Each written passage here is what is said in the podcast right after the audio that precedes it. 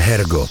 Hergot. Hergot. Všechno, co jste kdy chtěli vědět o náboženství, ale báli jste se zeptat. Hergot. Víra a spiritualita ze všech stran. Hergot na rádiu Wave. Krásnou neděli všem bytostem. Posloucháte Hergot na rádiu Wave, podcast o věcech jemnohmotných i hmatatelnějších. Podcast po jehož poslechu možná neodejdete s odpověďmi, ale váš život bude obohacen dalšími podnětnými otázkami. Od mikrofonu vás zdraví Petr Wagner a Dominik Čejka. Mě Petře zaujalo, jak držíš takové naturalistické pozice jemnohmotných. Proč se bojíš toho slova duchovních? Já se toho nebojím, ale přišlo mi to, že my tím slovem duchovno strašně plejtváme, takže jsem se snažil najít nějaký ekvivalent pro ten dnešek. Tedy. Tak já si s ním ještě trošku zaplítvám. Dnes si budeme všímat totiž duchovního směru, který podle posledních sčítání lidu zaznamenal pozoruhodný nárůst příznivců a sympatizantů. Víme, že ta čísla rozhodně neříkají všecko, ale věříme, že přece jen někam tak trochu ukazují. Ne, není to církev špagetového monstra ani světem Star Wars ovlivněný jediismus, je to starý dobrý buddhismus. Nepodíváme se ale na něj klasicky religionisticky, ale tak říkajíc prismatem pečlivě vedeného magazínu Svět Darmy, časopisu, který si co by heslo vetkl na stránky větu Jsme na jedné lodi Budhovy Dharmy, pojďme si pomáhat navzájem. Svět Darmy, který si bere inspiraci u zahraničních počinů, jako je Buddha Dharma, Tricycle nebo Primary Point, vychází od jara roku 2022 a zatím vyšlo pět čísel. Šesté se chystá. O tom, jak se daří psát o buddhismu v různých společenských kontextech a mapovat buddhistickou scénu a co to vlastně všechno obnáší, si budeme povídat s redaktorem Ondřejem Síkorou. A Ondřej Síkora je už zde s námi ve studiu. Ahoj Ondřej. Ahoj, díky Ahoj. za pozvání. Jsme moc rádi, že jsi tady. Ondřej, vydávat dneska tiskem časopis, to je vlastně takový retro, řeklo by se. A vydávat časopis o určitým náboženským směru, to je možná nejenom retro, ale taky finanční risk. Co vás, tím myslím, celý tým Světa Darmy přimělo k takovému idealistickému počinu? Chybilo vám v České republice něco podobného, co jste znali ze zahraničí třeba? Tak určitě byl, byl to jeden eh, vlastně z motivů za začátku vydávání byla i jako přehled o tom, eh, jak, jakou formou se dneska vlastně eh, informuje o buddhismu na západě, třeba v magazínech Lions Roar nebo Tricycle Mag a eh, vlastně byla to i motivace uvíst do českého prostředí nějaký způsob uvažování, který tady podle našeho názoru nebyl a pro který možná ani vlastně jako v českém prostředí nemohly vzniknout zatím podmínky a e, vlastně jedna, jedna z takových těch nejobec, nejobecnějších motivací, kdybych to mohl říct, e, je to, že e, vlastně nás na tom buddhismu nezajímá, dejme tomu, to, co je jako všem těm směrům a školám jako univerzální, co je jim společný, ale to, čím se jako vztahují k dnešku, k současné společenské situaci, eh, politický, environmentální a tak dál. Eh, vlastně hledáme eh, v těch tradicích i třeba starších, ale i současných právě ty momenty, kde se jako zachytávají aktuální současnosti. S tím vlastně souvisí i ta forma, kdy právě v inspiraci třeba těma západníma periodikama nám šlo o to vlastně zkusit, eh, protože opravdu jako i po těch dvou letech se dá mluvit jako o experimentu, zkusit magazín, eh, eh, časopisový formát, samozřejmě s, i s, jako s určitým důrazem na to vrátit se k papíru, k nějaký pevné formě, k nějaký, dejme tomu, časově náročnější formě, která ale zase umožní určitý soustředění čtení, koncentraci a vlastně meditaci nad těma tématama. My vás vnímáme jako nový časopis. Ty jsi říkal, že už máte za sebou dva roky, je to tak? Eh, je to tak, teď, teď končí vlastně druhý rok Aha. a stihli jsme vydat pět čísel a letošní rok zakončíme dvojčíslem eh, v prosinci. Byly nějaký podobný pokusy už dřív, když vzpomeneme na devadesátky, tak těch různě koncipovaných časopisů z různých náboženských okruhů byly spousty. Eh, divil bych se, kdyby se to buddhismu vyhnulo úplně. Eh, určitě byly pokusy, já to nemám nějak jako pečlivě zmapované, nebo nestudoval jsem to nějak detailně, ale samozřejmě jsme se seznamovali v té přípravné fázi, která musím říct, že jako trvala zhruba taky ty dva roky, než uh-huh. samotný to dvouletý vydávání, že to bylo opravdu pečlivý a tak jsme si samozřejmě hledali, co historii tady vycházelo a dalo by se vzpomenout třeba na, na, na snahy vlastně po založení České buddhistické společnosti na přelomu 80. 90.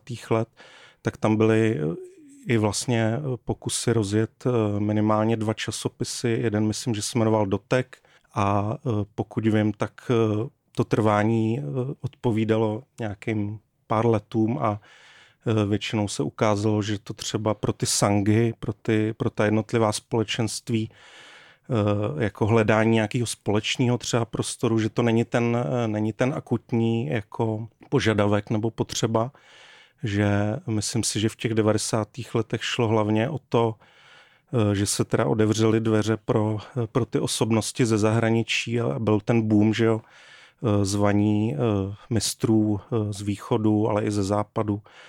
Takže vlastně i po těch pokusech časopiseckých se vždycky ukázalo, že to nějak není vlastně to bolavý místo, který by potřebovali všichni řešit nebo a v tomhle se to změnilo, teda podle mm. vás. Je, je v tomhle ta, nebo mě totiž připomněla existence vůbec světa darmy. Mě okamžitě evokovala ty jako opravdu od srdce vedený, ale solidní eh, fanziny z různých jiných jako subkultur, třeba z křesťanské subkultury eh, ortodoxie, východní ortodoxie v Americe, tak eh, tam byl velice úspěšný zin vycházející v 90. ve velikánském nákladu. Teď se zase vrátil v lepší a uměřenější grafické úpravě. Tak je to něco, co navazuje na tuhle tu vlnu, anebo se prostě změnila úplně celá situace, že jsou všichni otrávení teda z toho kontentu internetového a chtějí opravdu mít v ruce ten papír, což teda je třeba můj případ, že já tomu hodně straním. Asi bych ještě chvíli vydržel v tom stádiu, jako kdy zjišťujeme, eh, jo, nebo kdy vlastně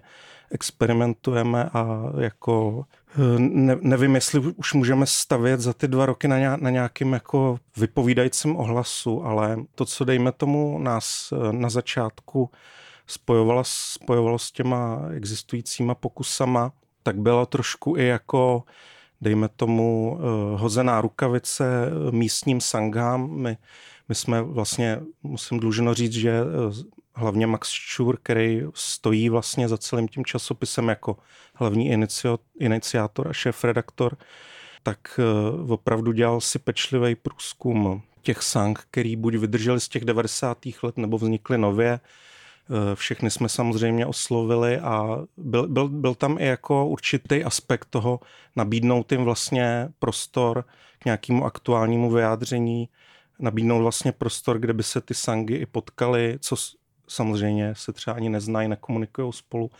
ale eh, zároveň ten náš důraz eh, na ten angažovaný buddhismus, k čemuž se určitě dostaneme, tak vlastně jako trochu šel i paralelně nebo lehce proti eh, tomuhle eh, jakoby motivu nebo nápadu a eh, čím dál tím víc jsme spíš kladli důraz na tohle a při dejme tomu vlažnější reakci z těch jednotlivých škol, tak jsme se utvrdili v tom, že, že je vlastně spíš dobrý zůstat u toho, dejme tomu, radikálnějšího pojetí a pojmout to jako hodně zaměřený na ty společenské témata a spíš vlastně se pokusit Eh, nějakým způsobem ty zdejší buddhistické tradice lehce, já nevím, jak to říct, aby to neznělo, ale vlastně inspirovat něčím, co třeba pro ně není úplně samozřejmý, co třeba se víc ujalo na západě, dejme tomu ten aktivističtější přístup, tak jakoby jo, je tam i pokus vlastně nějak trochu spoluformovat tu zdejší scénu, i když nikdo z nás vlastně v tom společenství, který tvoří tu redakci, není, není vyloženě jako, já nevím, jak bych to řekl, devocionálně nebo nábožensky organizovaný v nějakém striktním slova smyslu. Mm-hmm. Když používáš slovo my, no tak o kolika lidech mluvíš, jak velká je vaše redakce a jak je pestrá? No, jak, jak jsem říkal, eh, zajímavá, zajímavá byla ta doba i to, co předcházelo prvnímu vydání čísla. dalo by se jako říct nebo podotknout, co všechno nevznikne díky covidové izolaci, protože vlastně to byla ta doba toho nejintenzivnějšího setkávání, kdy v době, kdy se, jsme se nemohli potkávat naživo, tak právě Max Čur inicioval online setkávání lidí, kteří by mohli mít eh, k tomu časopisu, k tomu nápadu co říct. Dal dohromady poměrně jako pestrou směsici lidí. Důležitý pro nás bylo i oslovit osobnosti jako Jiří Holba, nebo Lumír Kolíbal, Zdarmy Gáji, Ivan Štampach eh, z té starší generace, pak z mladší generace, eh, tam byla třeba filmařka Barbara Kinkelová, autorka dokumentu o Plum Village, o tom francouzském klášteru ty nad Hánovy tradice a mezi dalšími vlastně členy nějaké té zakládající redakce byla i Věra Hrušová z korejské zenové školy Kvanum. E, díky ní vlastně i na tenhle směr jsme poměrně jako aktivně napojení a naposledy jsme měli na prezentaci posledního čísla i hosta e, Jiřího Hazelbauera z vlastně učitele z téhle zenové školy, a pak je tam eh, v redakci i Dalibor Bača, výtvarník, umělec, který se stará, jako o, bych řekl, od začátku o tu výtvarnou koncepci. Hodně, hodně vlastně pro nás bylo důležitý, aby ten uh, magazínový formát uh, uh, vypadal vlastně i designově dobře, takže jsme od začátku uh, byli v kontaktu s různými výtvarníky, oslovovali a ve spolupráci s designovým studiem Dinsbír Bušek jsme vlastně vždycky jako opravdu přemýšleli o tom, jak ten celý časopis bude vypadat i vizuálně. Myslím si, že se nám to minimálně tahle stránka hodně povedla. A kdybys to měl trošku chronologicky podat, eh, tak ty si naskočil do vlaku v jaký fázi? Byl jsi tam od začátku, byl jsi mezi těma hned prvníma, který Max Čur oslovil, anebo nebo tě to potkalo později? Mysl, myslím si, že, že to tak zhruba odpovídalo těm uh, úplně prvním setkáním. My, my jsme, uh, ještě musím říct, že, uh, že co mi přijde důležitý, jakoby z té, dejme tomu, uh, nedávné historie nebo podhoubí toho časopisu, tak je určitě Maxov, Maxův výbor uh, radikální buddhismus, o kterém mm-hmm. jste tady tuším spolu mluvili. Ano který vlastně vyšel v roce 2019 a myslím si, že to byl jako inspirativní moment pro hodně lidí, včetně mě. Eh, dokonce ještě teď vlastně se nám ozývají lidi, že by chtěli s tím časopisem spolupracovat a že jedním z, jednou z inspirací byla i tahle knížka. A já jsem vlastně na základě toho se i Maxovi, myslím, sám ozýval.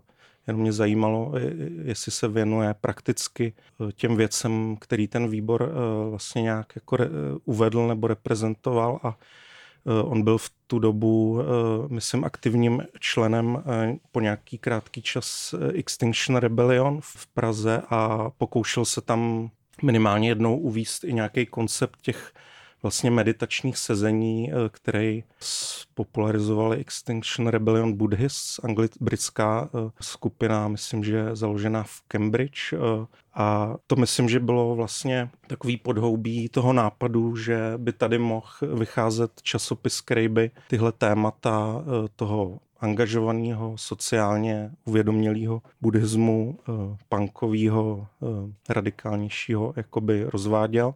A Myslím, myslím, vlastně ta původní otázka, dá se říct, že jsem jako byl u formování toho časopisu od začátku, protože si vybavuju jako živě ty diskuze o grafické formě, o názvu časopisu, který vlastně eh, ve výsledku eh, vyšel jako v hlasování eh, přes 10, 12, 15 lidí to, toho okruhu tak vyšel jako svět darmy, dejme tomu lehce konzervativnější, eh, možná tím názvem jsme nechtěli jako hnedka provokovat, ale padl tam třeba na předních místech třeba název, který se mě osobně taky hodně líbil, Zvuk světa, který vlastně vychází z té tradice Kwan Um, to je ten překlad toho korejského názvu té školy, eh, tak takový jako poetičtější a možná právě na první pohled ne úplně jasný, ale eh, teď jsem úspěšně odbočil jako zase. Ale to je eh, zajímavý, co by symbolizoval ten název Zvuk světa? Já myslím, že eh, by možná jako jasněji symbolizoval tu vazbu na reálný svět, eh, jako připoutanost, dejme tomu, k realitě, která nás jako obklupuje, se kterou se nějak musíme vyrovnat a určitý apel eh, na to poslouchat, eh, naslouchat prostě zvuku světa. Extension Rebellion, to jsou ekologičtí aktivisté. Jaká jiná společenská témata jsou pro vás důležitá? No to ekologická témata se, se taky vlastně v průběhu, eh, v průběhu doby proměnila. Můžeme, můžeme jako říct, že ten koncept ekodarmy, eh, jak se tomu říká v angličtině, tak má taky už kořeny, dejme tomu v 60. letech v těch emancipačních hnutích. Myslím si, že eh, ta, ten ekologický přístup se už dneska zase Eh, rozrůznil a myslím si, že eh, ty aktuální eh, progresivní směry nebo školy, které se věnou téhle problematice, tak hodně, hodně jako zapracovávají témata jako environmentální žal, hrozbu že jo, konce světa nebo nějaký katastrofy ekologický. Takže i tenhle posun je jako důležitý a kromě toho jsou samozřejmě důležitý pořád lidskoprávní témata, Eh, nevím, jestli se k tomu dostaneme, ale od prvního čísla se snažíme jako eh, vlastně pokrývat i ty aktuální eh, konflikty, které nás obklopují od Ukrajiny přes Barmu. Možná, že v nejnovějším čísle dojde i na aktuální situaci v Izraeli, Palestině. Takže lidskoprávní tématika, která je spjatá samozřejmě hodně tradičně s tou tibetskou větví, která tady má zase velké zastoupení v Čechách a pak i uh, sociální témata menšiny, uh, další z témat, uh, který třeba pro určitý tradiční přístupy budou noví a nebude jednoduchý se s nima vyrovnávat na půdě nějakého toho t- tradičního učení, ale už zase jsou školy typu nebo místa, komunity typu Plum Village eh, nebo One Earth, který vlastně už eh, nějakým způsobem pracují i s ohledem na genderovou problematiku sexuální menšiny a e, vidíme tam první záblesky, kdy se to téma dostává do středu zájmu. Hergot. Hergot. Hergot. Všechno, co jste kdy chtěli vědět o náboženství, ale báli jste se zeptat. Hergot. Hergot na rádiu Wave. Ty jsi zmínil i politický témata. To, co mě prvního napadlo, byla samozřejmě eh, tibetská situace a věci související, ale tře- co třeba ty věci, co jsou ožehavější pro samotný buddhisty, zvlášť eh, na některých místech na světě, jako třeba situace v Myanmaru. Chce se vám se pouštět i do těchto těch věcí? Je to taky jeden z cílů, nebo by to třeba komunitu čtenářů rozdělilo a ne, moc si do toho netroufáte? Už jsme se do toho pustili eh, vlastně eh, jo, od, od začátku ještě musím říct, že kromě toho, že i pro mě jsou to jako z hlediska buddhismu hodně zajímavý a aktuální témata, intenzivní. Sám se o to zajímám, tak uh, musím říct, že Max Schur, šéf-redaktor, uh, je na ty uh, vlastně politické témata, ještě bych řekl o něco citlivější, co by emigrant vlastně z Běloruska. Uh-huh.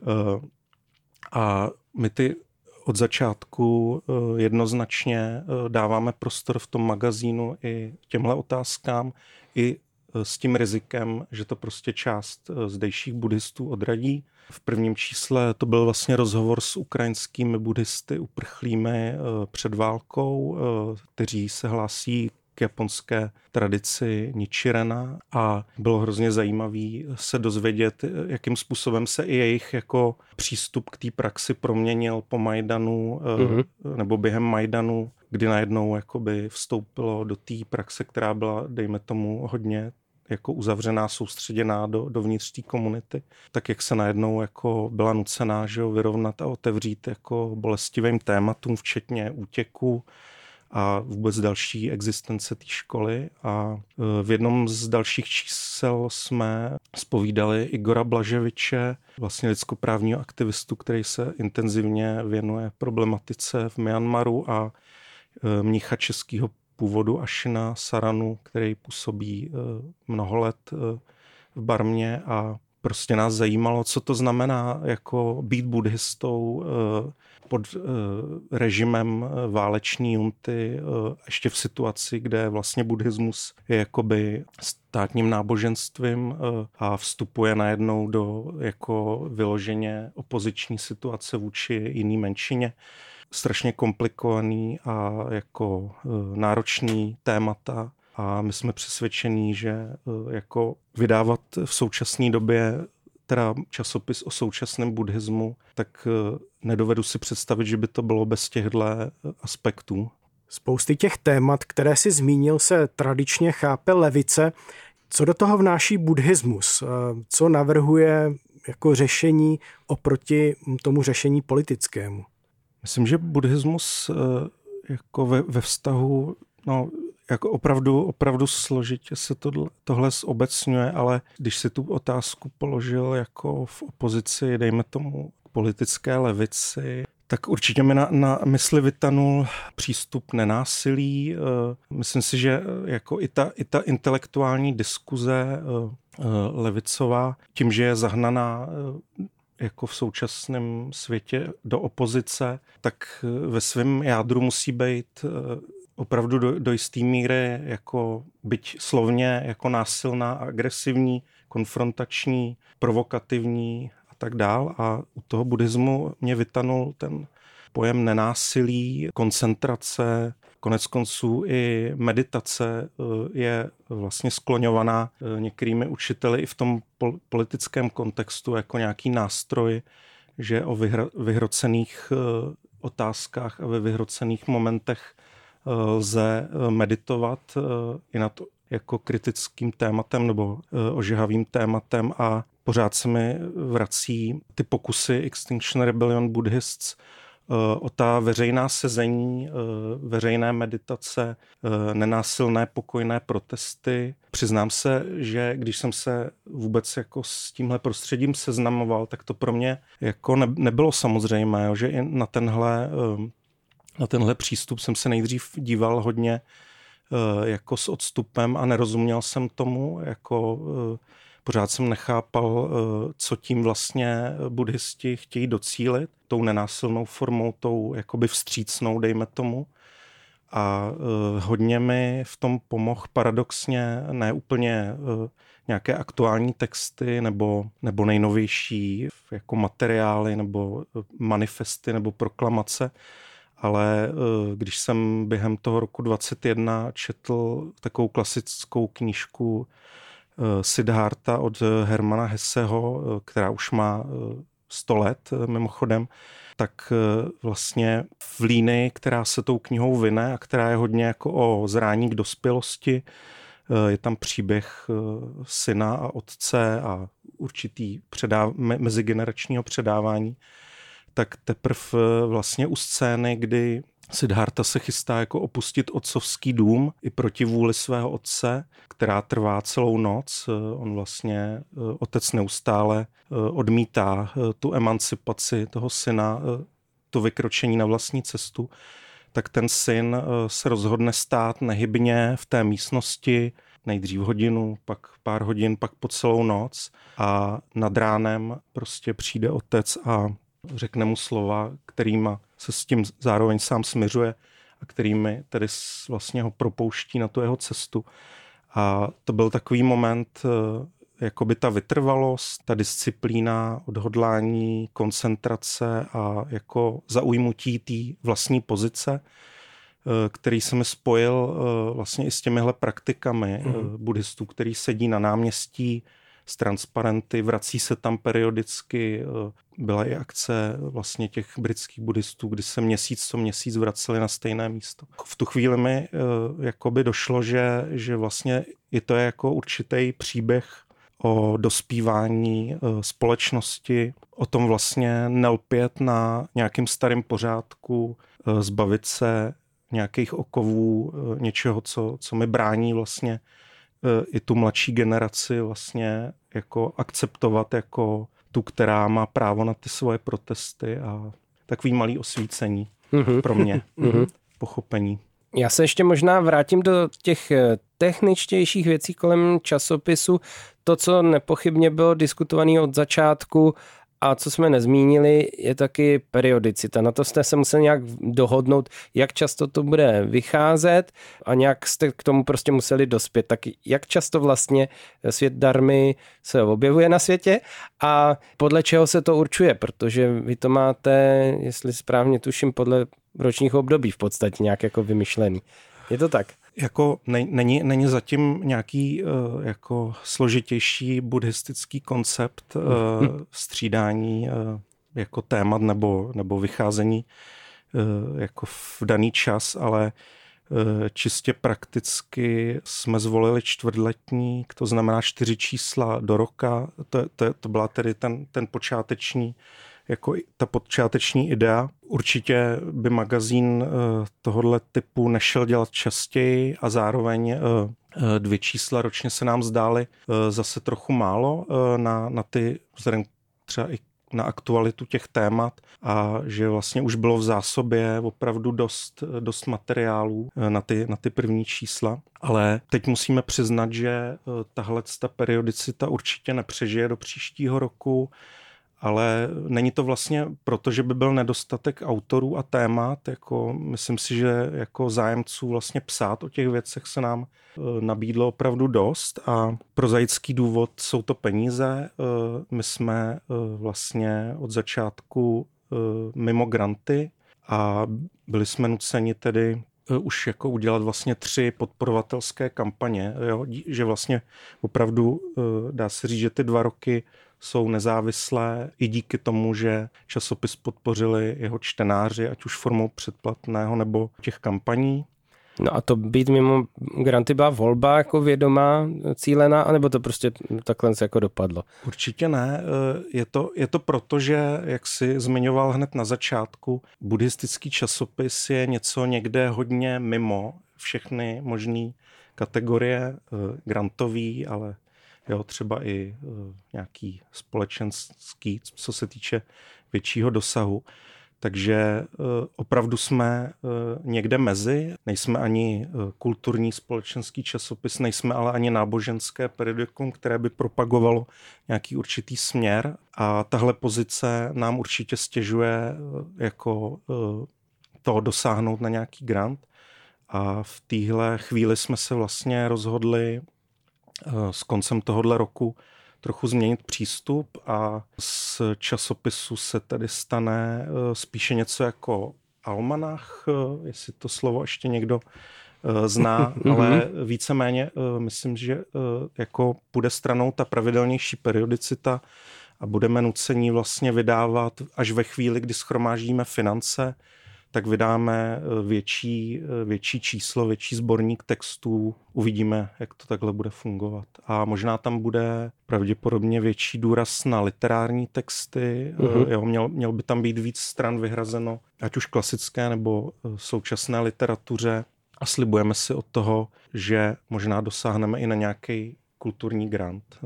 My jsme se ještě nedostali k náboženské stránce, pokud tam vůbec je toho časopisu. Je jeho zacílení spíš eh, na nějakou buddhistickou etiku a nebo se tam naleznou i témata, eh, která lze nazvat jako náboženská? No, časopis eh, vlastně ne, neupřednostňuje žádnou, žádnou buddhistickou školu. Dostávají tam prostor opravdu jako všechny směry, Theravada, Vajrayana, Soto-zen, Quantum Zen, jak jsem zmiňoval. A pořád eh, jako platí vlastně ta možnost, eh, že školy, které přistupují k té praxi víc devocionálně, eh, víc jako by z hlediska náboženských rituálů, tak pořád je ten časopis jako pro ně otevřený, ale zase z našeho pohledu ta témata začínají být zajímavá ve chvíli, kdy se to opravdu vztahuje, dejme tomu, k té buddhistické etice, která už nějak komunikuje s tou současností, s, jo, s těmi společenskými problémy, krizemi. Hodně nás oslovil přístup školy Quantum Zen, který se sám i iniciativně eh, podílí na nějaké péči o lidi, kteří třeba demonstrují a znamená to pro ně určité emocionální zatížení nebo psychickou náročnost a oni už vlastně spolupracují s organizacemi nebo s terapeuty a společně se na, snaží jako nabídnout ten prostor pro zpracování určitý traumatické zkušenosti, kterou, která třeba může být i zdejme tomu z demonstrace, z veřejného protestu a tak dále. A to je právě vlastně moment, kde se tyhle dva přístupy jako stýkají. Hergot. Hergot. Hergot. Hergot na rádiu Wave. Možná bych se chytil toho tématu osobní cesty k buddhismu. Mm. Jaká tradice tě nejvíc zajímá? Pokud tedy vůbec nějaká konkrétní. A nebo jaký osobnosti nebo knížky tě mm. přitáhly k buddhismu obecně? Asi to bude pro někoho možná překvapivá cesta, ale bude trošku jiná než přes knížky a osobnosti. Uh-huh.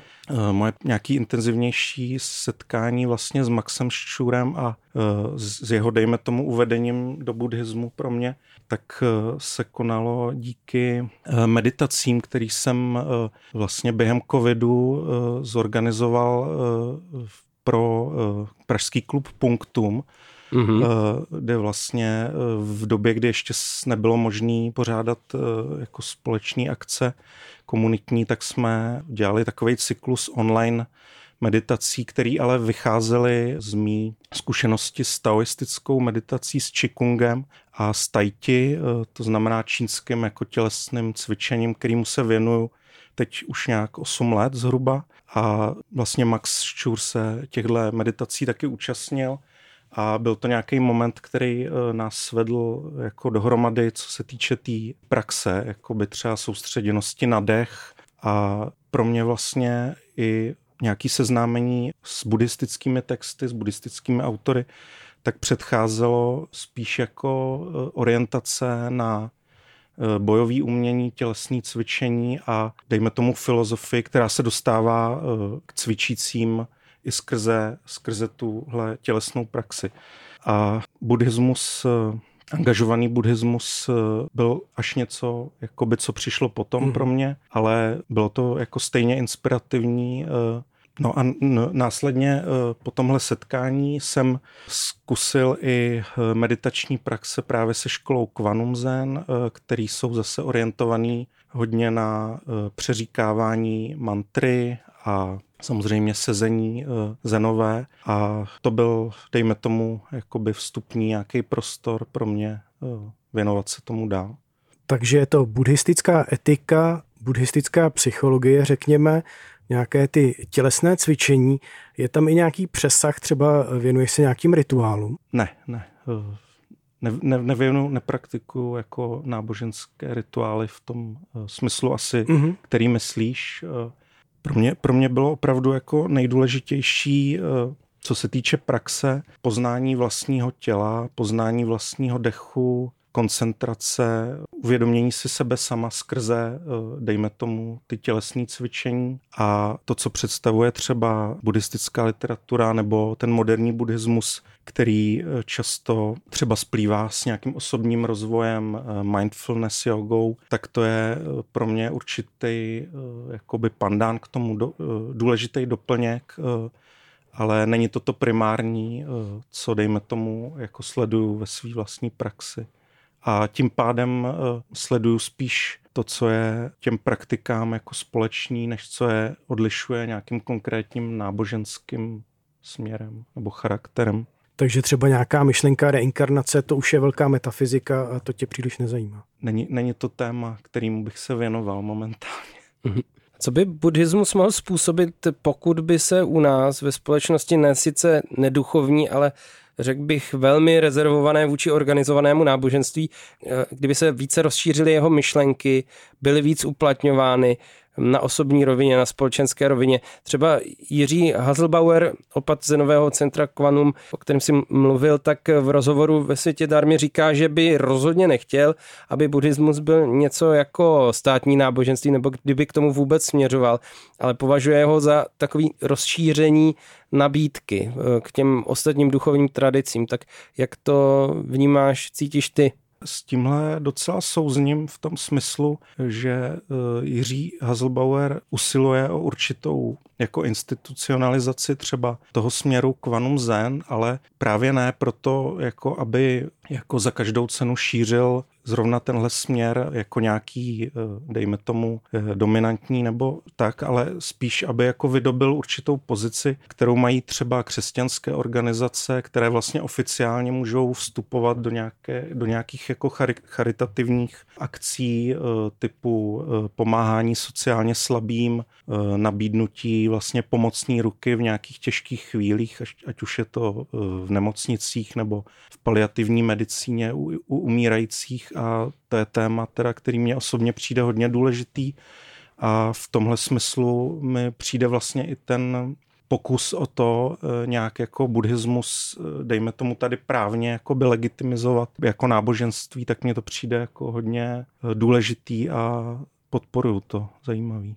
Je něco, co naopak ti v buddhismu třeba chybí a nacházíš to, ať už já nevím, v západní filozofii nebo v západních náboženských tradicích, respektive tradicích, které jsou eh, víc rozšířený na západě? Pro mě je to docela zajímavá otázka eh, z hlediska té západní filozofické tradice, protože eh, když jsem studoval vysokou školu a studoval jsem literaturu, literární vědu, tak velký pole, který dominovalo vlastně tomu diskurzu a který, kterýmu jsem se věnoval pak i jako v diplomce, Eh, tak byl francouzský poststrukturalismus a nějaké posthumanistické myšlení. Autoři jako Foucault, Derrida a podobně a ve výsledku potom po nějakém přesycení vlastně eh, touhle sférou, tak mě hodně zaujalo, že často ten přístup eh, určité jazykové paradoxnosti, komplikovan, komplikované myšlení vetkané do komplikovaného psaní, tak velmi často ústí eh, v nějakých jako pointách knih v minimalismus zenu nebo taoismu. Mm-hmm. Třeba eh, jedna z mých vůbec nejoblíbenějších knih od Rolanda Barta, Fragmenty milostného diskurzu, kde se jako obrací k milované bytosti, v jeho případě homosexuálnímu partnerovi, nedostižné lásce, platonické lásce tak eh, pro něj vlastně to vysvobození z toho traumatu nebo z toho komplikovaného vztahu, tak ústí eh, vlastně v dialog s Sezenem a s pojetím cesty v taoismu. Takže po téhle stránce bych řekl, že mi vlastně buddhismu eh, nic nechybí, jako, mm-hmm. co, bych, co bych měl ještě hledat jako západní tradici, aspoň v který se kterou jsem se setkal. Eh, naopak eh, se tam pro mě ty cesty docela zajímavě seběhly. Co třeba právě vnímám, dejme tomu na těch eh, stoletých tradicích východních, je samozřejmě trošku upozadění té tělesnosti, jak už jsem o tom mluvil, z hlediska třeba zkušenosti s tím bojovým uměním, ale třeba i s tím, že ve chvíli, kdy jako buddhisté vstupujeme a vnímáme krize aktuálního světa, kdy nám jde vlastně o bližní jako v jejich, v jejich samotné existenci tělesné přítomnosti, tak eh, myslím si, že tady jako nás aktuální eh, situace může inspirovat eh, i k většímu zacílení na vnímání toho tělesného aspektu, kultivace těla. Ondřej, my moc děkujeme za to, že jsi přišel do Hergotu a přejeme všechno dobrý tobě i světu darmy. Díky moc. Měj se, ahoj. Mějte se. Děkujeme. Hergot. Hergot. Hergot. Hergot na rádiu Wave.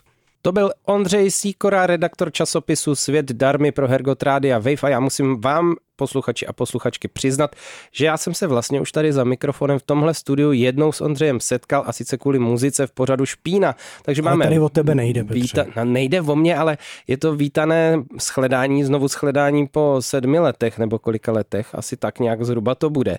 A o to spíš to zdůraznit musím, protože v prosinci se chystá další číslo, dokonce dvojčíslo časopisu Svět darmy a to bude mít téma hudba a buddhismus, takže já si myslím, že se to krásně tady zacykluje. Jo?